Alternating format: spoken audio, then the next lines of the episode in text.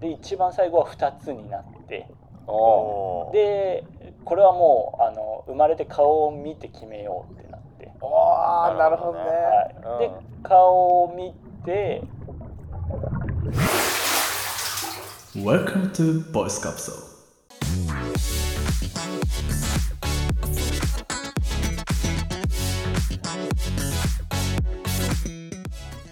さあ始まりました。ポッドキャスト。ポッキャス。世の中の面白い音声番組を紹介しその番組の話題で盛り上がっちゃおうというコンセプトでお送りいたします。パーソナリティは目玉焼きには油使いません。笹香と。目玉焼きには塩コショウの小西と。目玉焼きには醤油です。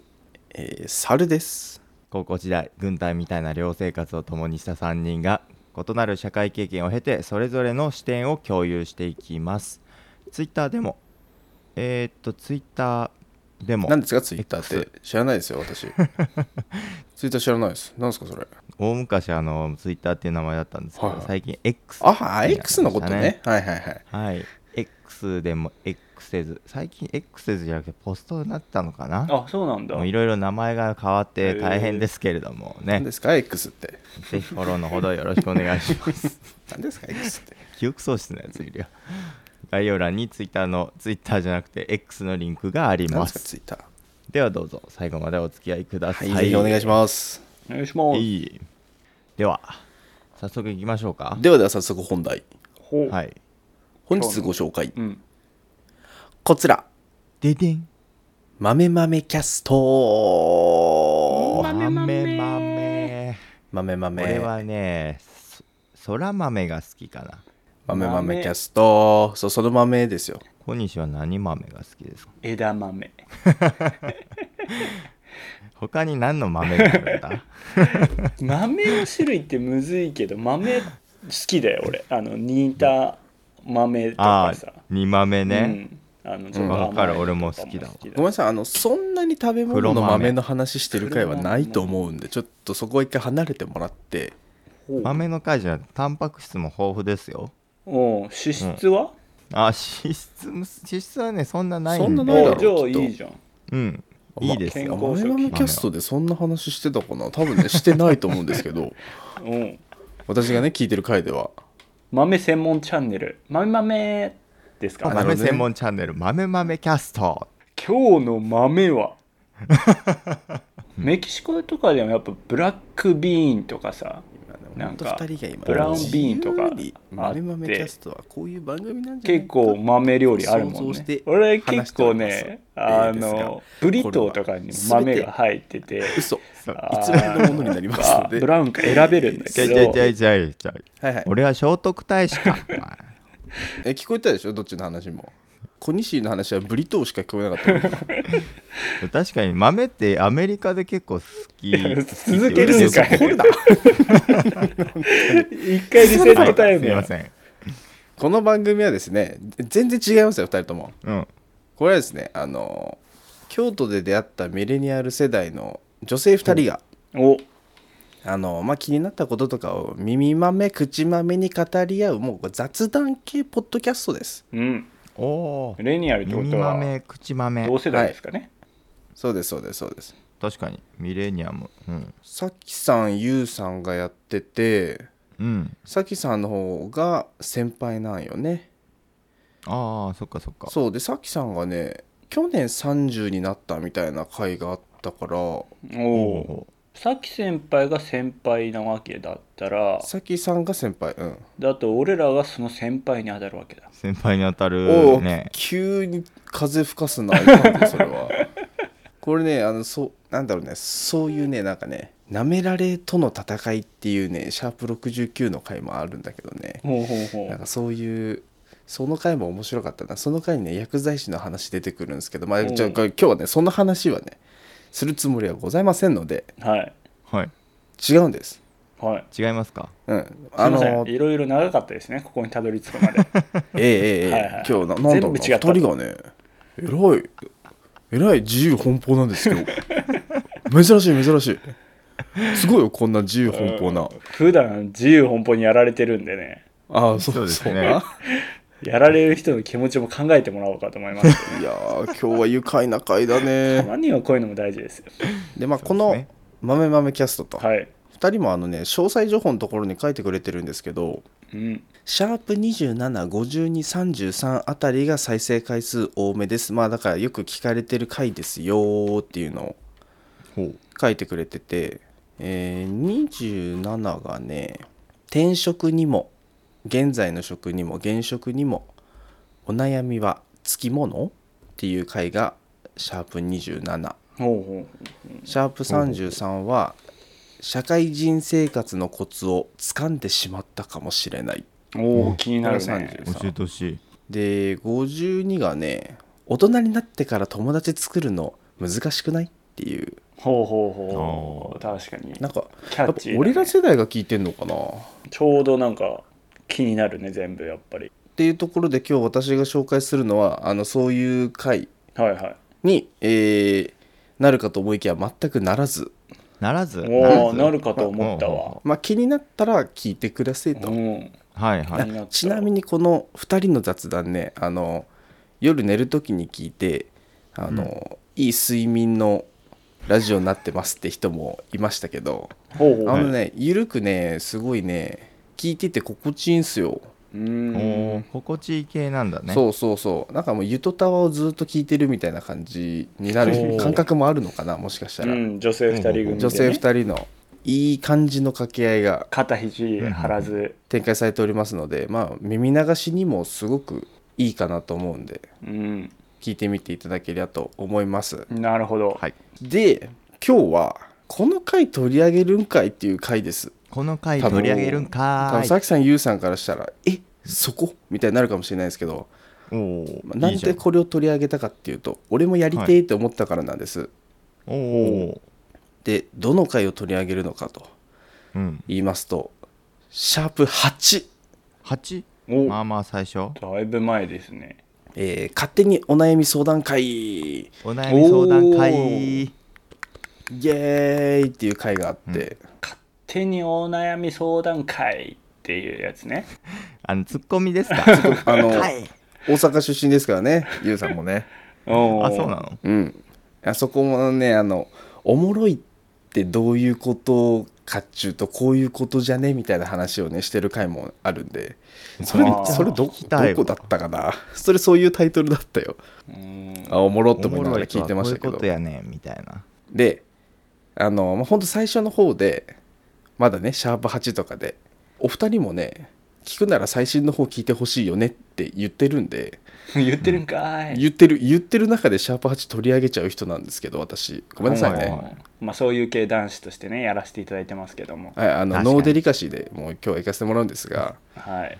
お悩み相談したくないって言っててポッドキャスト始めたての頃の2人でね、うん。相談する方こうお尋ねする方、うん。それとも答える方。答える方をやりたい。そうそうお悩み相談に答えたくないだ、はいそう答える方ね。そうそうまあラジオあるあるポッドキャストあるあるだよね。こうお便りで。ちょっと最近老けが増えてるんですけれどもどうすればいいですか？みたいな質問に 答えるみたいなのがね。ええそれはメリットを使ってください。ズバッと言うとるしな。うん。まあこういう感じの憧れますよね。そんな感じか？まあいいや豆キャスの2人はさきさんゆうさんどうしてたかっていうとうん。あの発言小町っていう読売新聞社が運営してるネット掲示板っていうのがあって、ああそういうことね。うん、そこに投稿されたお悩みにうん。勝手に答えるってことだなるほど。女性の悩みなのかな？あえっとね男性の悩みにも男性の答えた悩みにも答えてる、あそれおもろと思って。うんうん。うんあの俺もね相談持ってきました今日。はいはいはいはあ発言小町から？はい。勝手に。うんいいなそれ。それを2人にちょっと投げかけるんで どうっていう結あの答えを。いなるほどなるほど。めちゃめちゃおもろいやんそれ。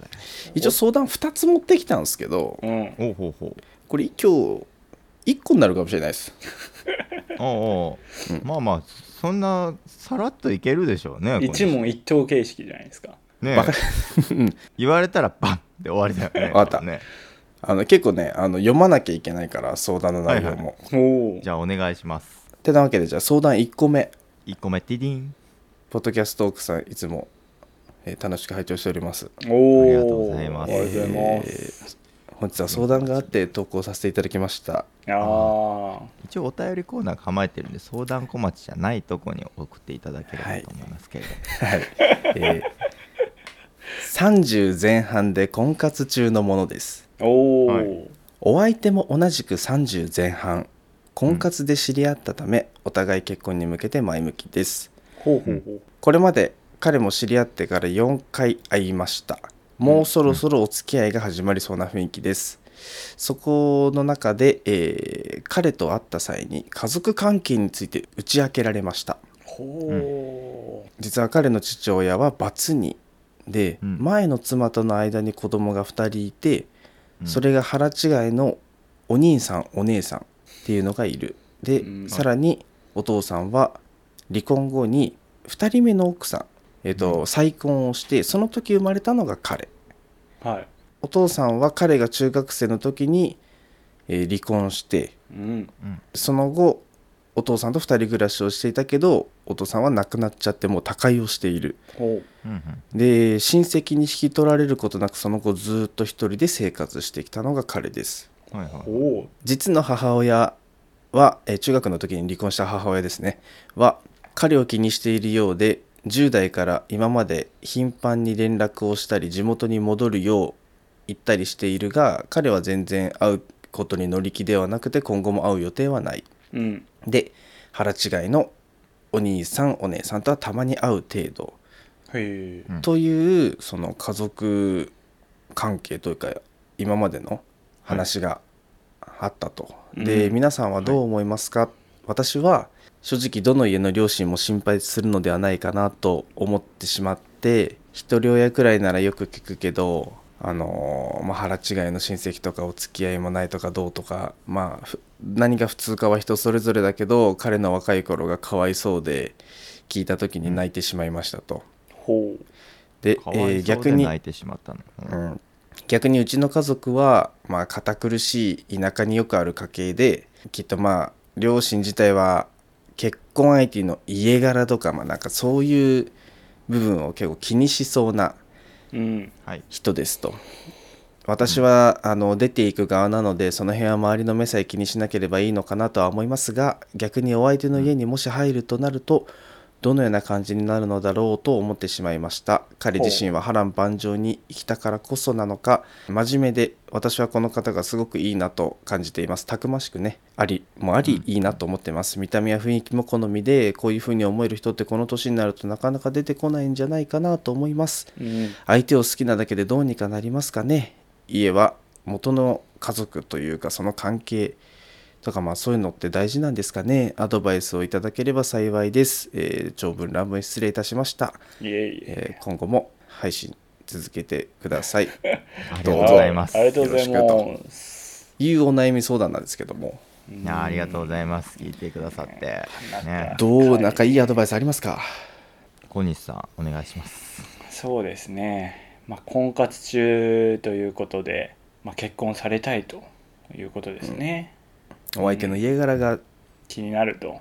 うん。まあ最終的に一番大事なのは、まあ、本人がどう思うかですね。その今ね投稿してくださってる方が家柄を気になってるという理由として挙げてるのは自分の実家の親が気にするとかっていうところですみたいな話で。でも私は気にしてないんですよみたいなのをこうにじませてたと思うんでもしもそれが本当ならもうね悩む必要なんかないんですよ。その人のことが好きでその人の家柄がどうとかってのも関係ないって思うんだったらそんなね自分の親家族がどう思うと大丈夫だと思うんですけども、まあ、気になるのがやっぱこういったねお悩みをしてくださってることであったり、はい。まあ自分の家族が気になっているという体で実は自分が気になっているというのであれば、今後必ず、あのーそこがね障害になる時が来ると思いますんで、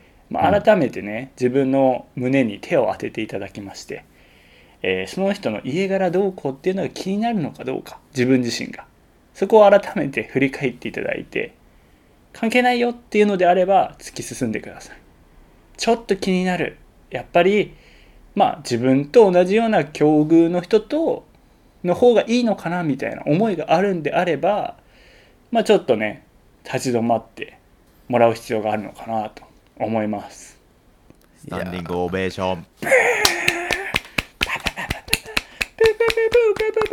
大正解やっぱ今日小西がもうね最初からチャチャを入れてねうんピンチに全開でしたけども完璧じゃないかなふざけ散らかすかと思ったら、完璧しすぎましたねおううん、まああのちゃそう思うわ。はい笹香さんはどう思いますか？小西さんの言う通りうん。本当にこれは家族が言ってるから思ってるのか、うん。家族というなんかバックグラウンドを出してうん。自分がなんか迷いたいんじゃないのかみたいはいはいな、はい。そこだと思うんでそうだね。もっと内省して 内政うん。あのうん。ね自分を見つめ直した方がいいのではないかなと、うんはあ。それにかつきます。逆の立場もし笹香が、えーうん。この方の立場うん。だとしたらどういった行動をする、やっぱりちょっと悩むなみたいな状況ですね。書くかな。とりあえずこう書き出す。とりあえず書き出す。とりあえず書き出すかな。相手の家系と。そう結婚うんなんか迷ってる理由もそうだし、うんうん彼といていいこと悪いこと、うんうん。でそもそもまず今の話を聞くと向こうの家族としてはさそんなにがっちりした門構えがあるわけではないわけじゃん。うん。そうだね。まあどちらかというともう自由じゃん。自由でもう結婚したら2人で全て生きていくっていう感じだよねどちらかというと、うん。だからなんかそんなにだからそう人によってはさやったぜって思う人もいるよね。そうそうそうそう。いやなんかうん。普通そのそうそうよくある姑問題とかさ、うん。あなたは何々家に入ったんだからうん。仕事を辞めなさいとか言うので悩みますとかっていうパターンもあるわけじゃん、うん。あるあるあるある。だかそっちのら方が多いんじゃない？うん。やっぱそこがねフィットしてないのかもしれないよね。うんうんやっぱそういう家庭に憧れがある方なのかもしれないし、まあ、もちろん違うかもしれないしそうそうそうそうそう。うん小西がこの相談者さんの立場だったらじゃあどういうアクションを？私はどちらかというとこれもだから個人の私個人ですけどうん。あの自分自身がこう家族仲いいみたいな環境で育ってたんで、うん。どうしてもそういうイメージがあるんですね家族っていうと。ううんうんんだから相手ともやっぱそういうところを共有したかったりうんするっていうのが今パッと出てくるんでどちらかというとこう今の相談者の立場でいくと多分相手の価値観とちょっとズレがあると思うんだよね。小さい頃、ああだったよねって話がもちろん関係性によるからあれだけど、しにくくなっちゃうかなって思う。なんか俺はこういう幼少期だったよって時向こうは違うよっていう似たような感覚ではないのかなって思ってしまう。うんうんうん今の話だけ聞くと。実際こうね、うん人間と人間であったら違う可能性は全然あるけど今の話だけだと、あの自分の価値観ではないかなっていうところで多分、まあそれのえーすり合わせもしていかないと。うんうん。どちらかというと。そういうタイプの人間です私は。うんうんうん。そうだね。猿はどうですか？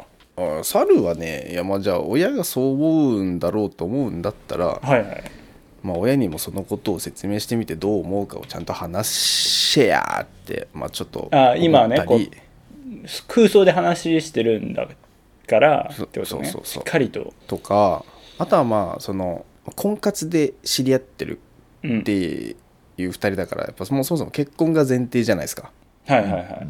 例えばだけどそのまあ亡くなったお父さんとかまだご健在だけどほとんど連絡を取ろうとしていない実のお母さんとか本気でこことちょっとどう関わっていきたいのか本人が。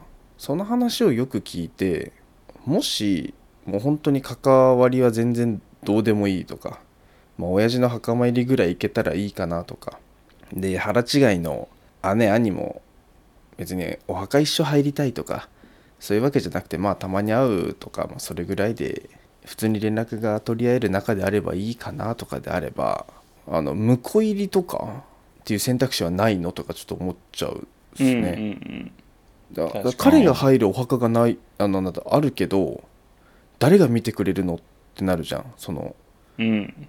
亡くなったお父さんのところのお墓に一緒に入るんだと思うんだけどそれをめん誰か手入れしてる人とか見てくれてる人はいるのかなとか俺思っちゃうんだよね。はあすげえ視点結だな。構俺はすごい。墓なんていう二文字一切思いつかなかったな。あ本当。いやあのそのすごいすごい。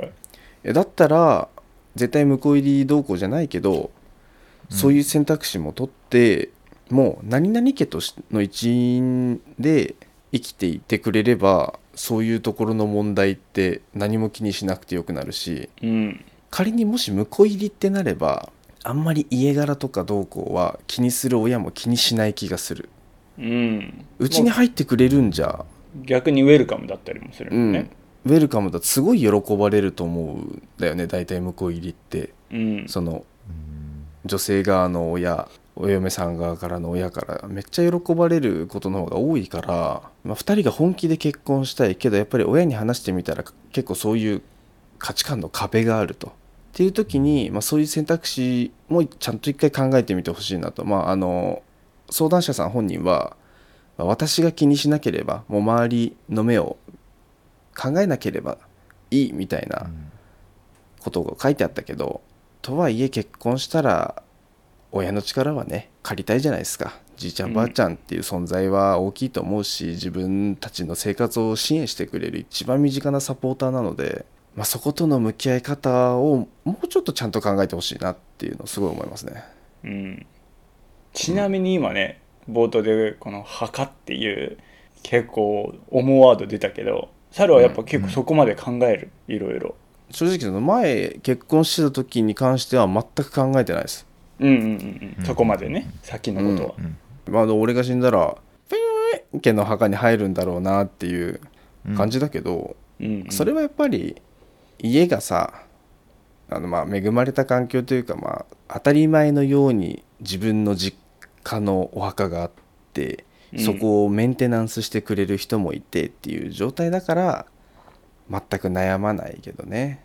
でもまあ彼のことを思えばうん。なんかそういう問題に当たることがあるんじゃないってなんかこう想像が膨らんでしまったっていうねなるほどなるほど。まあ別に普段から考えてるというよりうん。っていうことですね。こんな感じですわ。深かったですな。ごめんなさい、うんちょっと私の回答も長くなってしまいましたが、まあ、そんな感じで相談者さんどうですかね？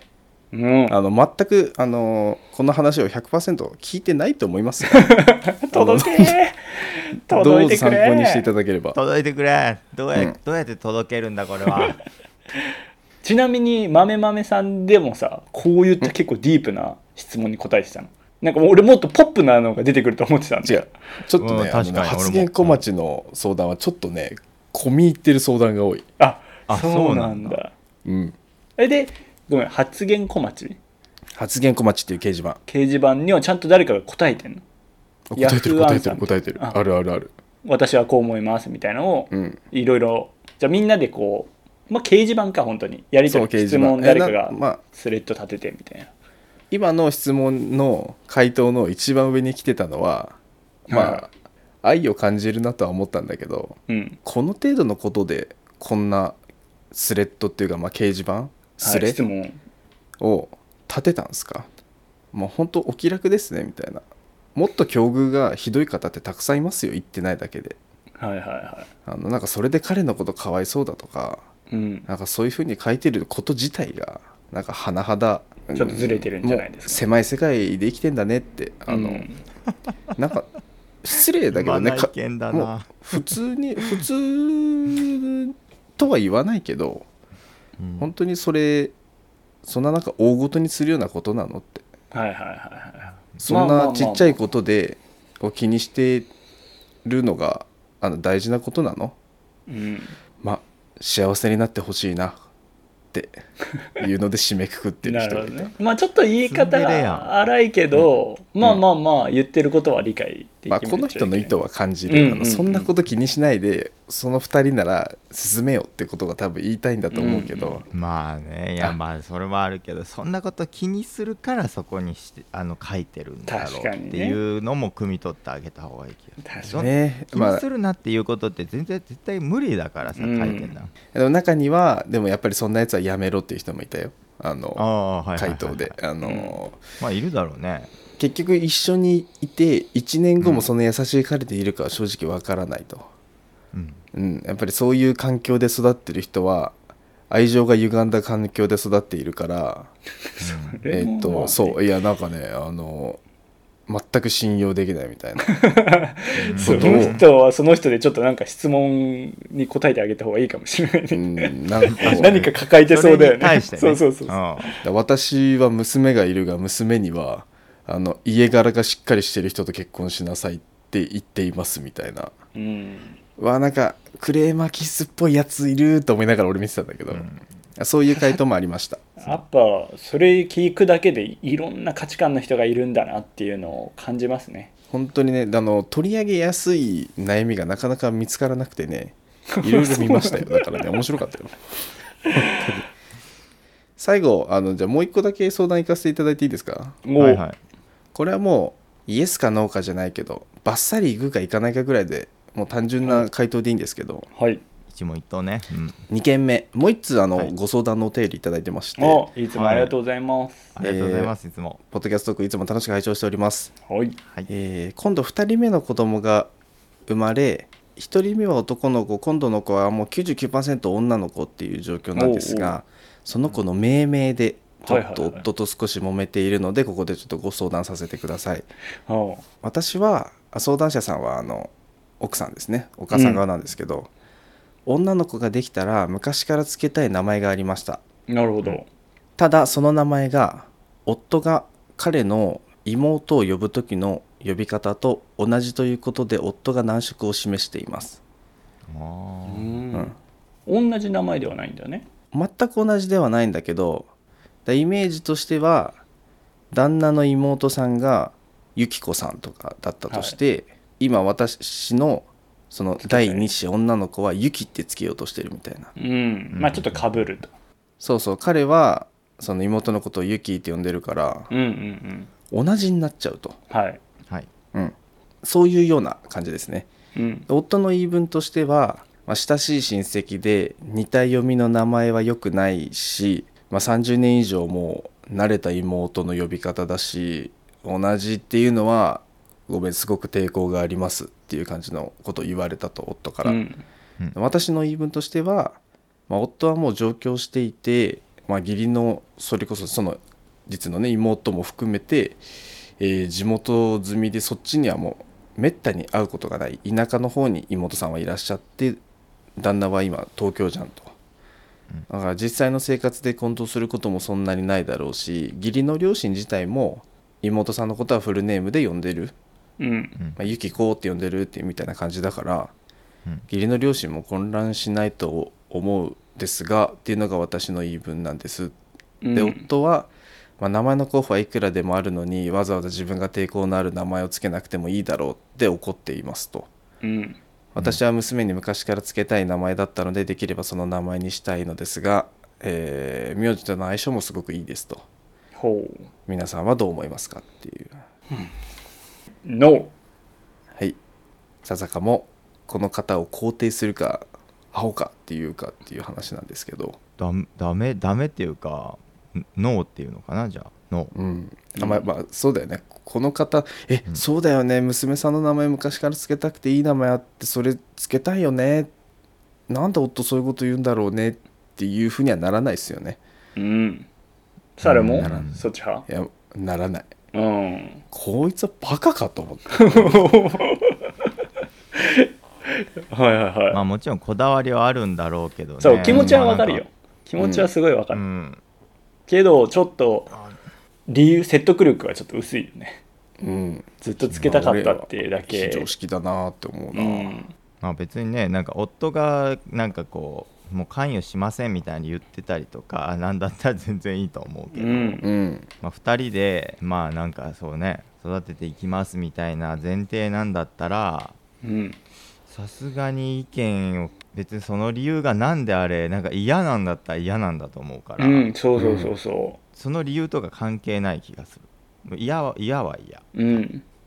そういうもんだよ人間はね。はい、うん。だとで思います。親が子供の名前呼ぶのに嫌だっていう感情があるのって。そうそうそうんそう、やばいでしょ。ずっと残っちゃうからねそれは。離婚する気なのかなとか思いましたけどねそれはこの世は。離婚する気なんだったら全然いいと思う、うん。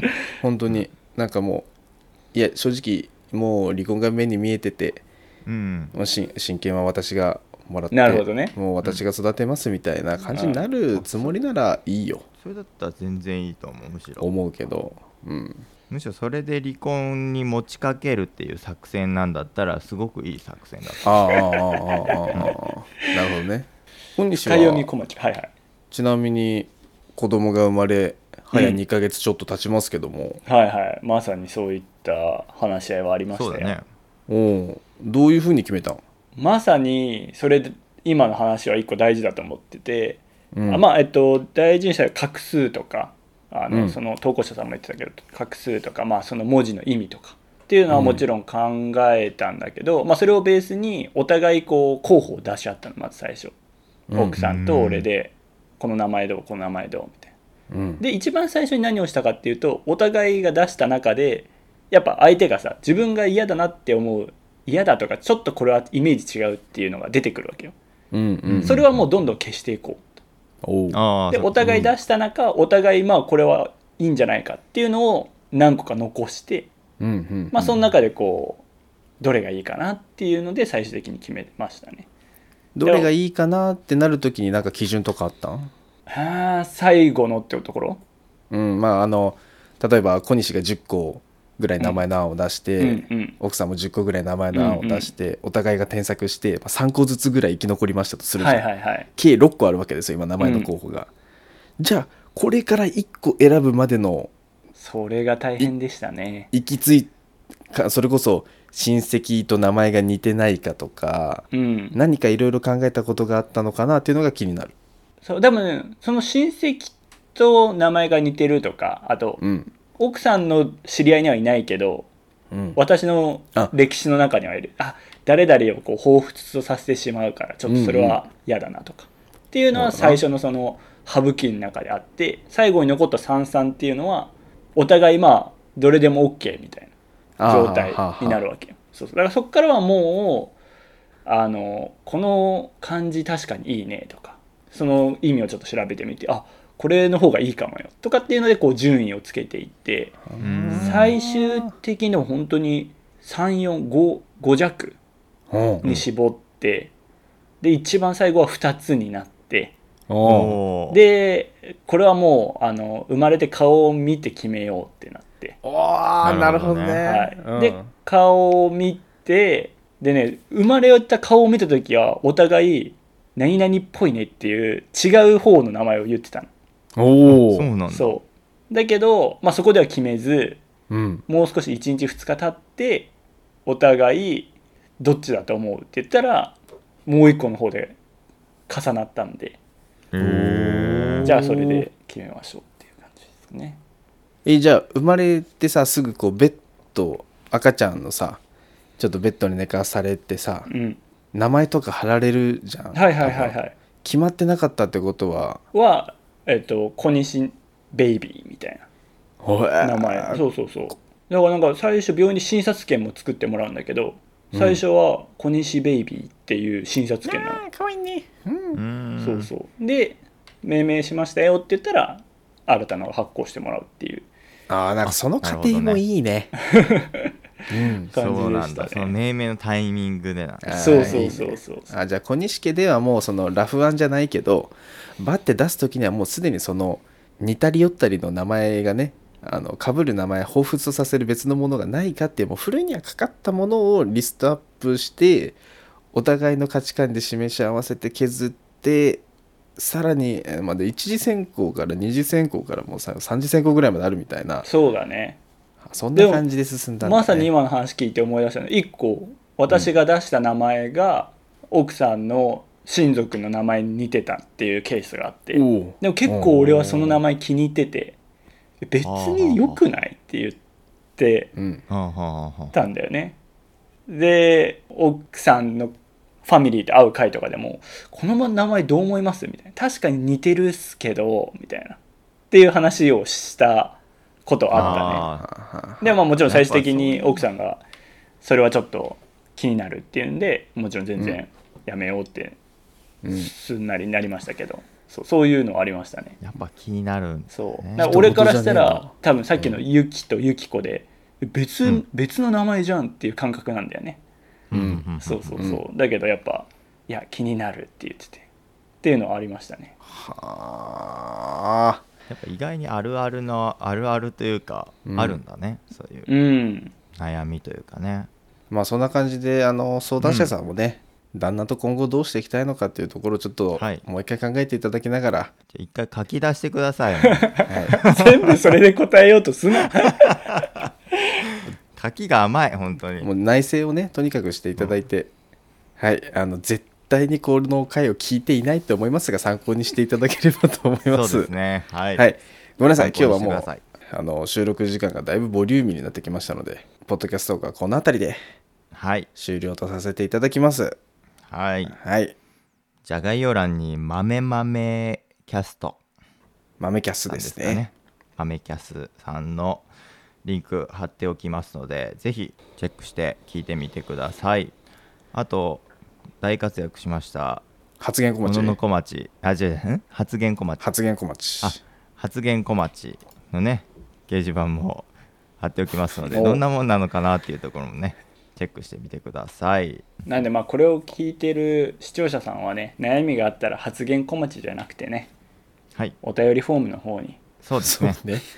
あこういう回答するんだっていうのをちょっと参考にしていただきながらうん。うん。うん。あのポッドキャストトークにそうですね。お便りフォーム構えてますので、はい。ぜひ送ってください、はい。お願いします。あとはお猿のお薬目安箱というコーナーも構えておりますので薬の使用継続必要なのかどうかとか、えー何か健康について気になるな誰かに聞いてみたいなっていうことがあれば、まあ、一薬剤師としてちょっと意見を述べさせてもらいますので何かねもしあれば相談いただけりゃと思います。よろしくお願いします改めて、えー我々ポッドキャストトークで X もやっておりますので概要欄または、えーハッシュタグポッドキャストトークのぼし棒2つで検索してみてください。はいお願いします。お願いではねあの金曜日から、はい次の金曜日。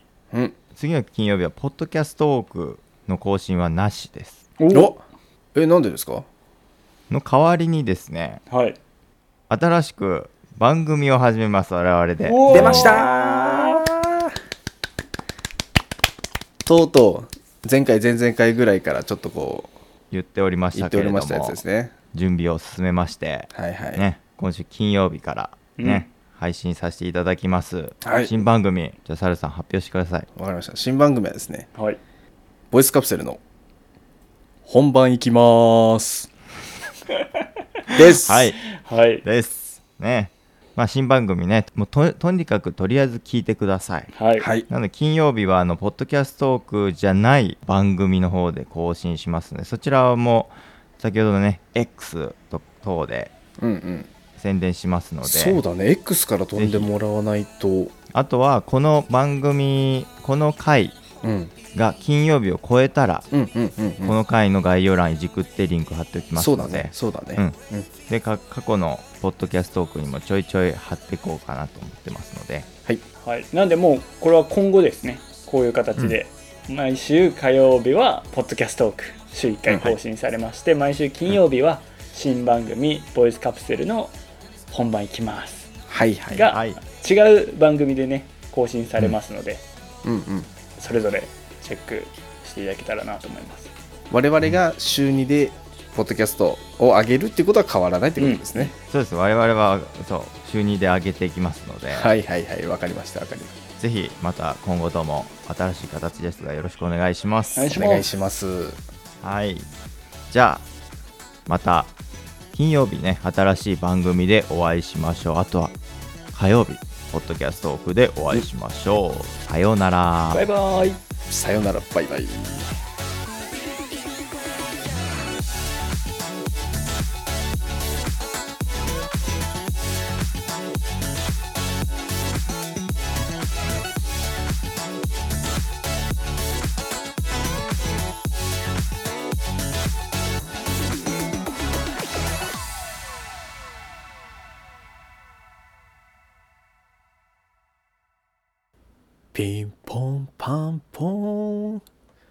えここで豆キャスリスナーさんへ猿からおすすめのお知らせです。最後に失礼します。えー、さきさんとゆうさんの2人の掛け合いが好きという方、シャープ50の、えー幼い頃の頭の中とどんぐり FM 界で、さきさんが珍しく鋭いツッコミを入れているシーンがありまして、あえて詳細は言いませんが、猿は個人的にそこがめちゃくちゃ好きで、15秒戻しでね、もう10回以上来てずっと笑ってました。まだ再生してないという方はぜひおすすめなんで聞いてください。以上、猿からのお知らせでした。さよなら、バイバイ。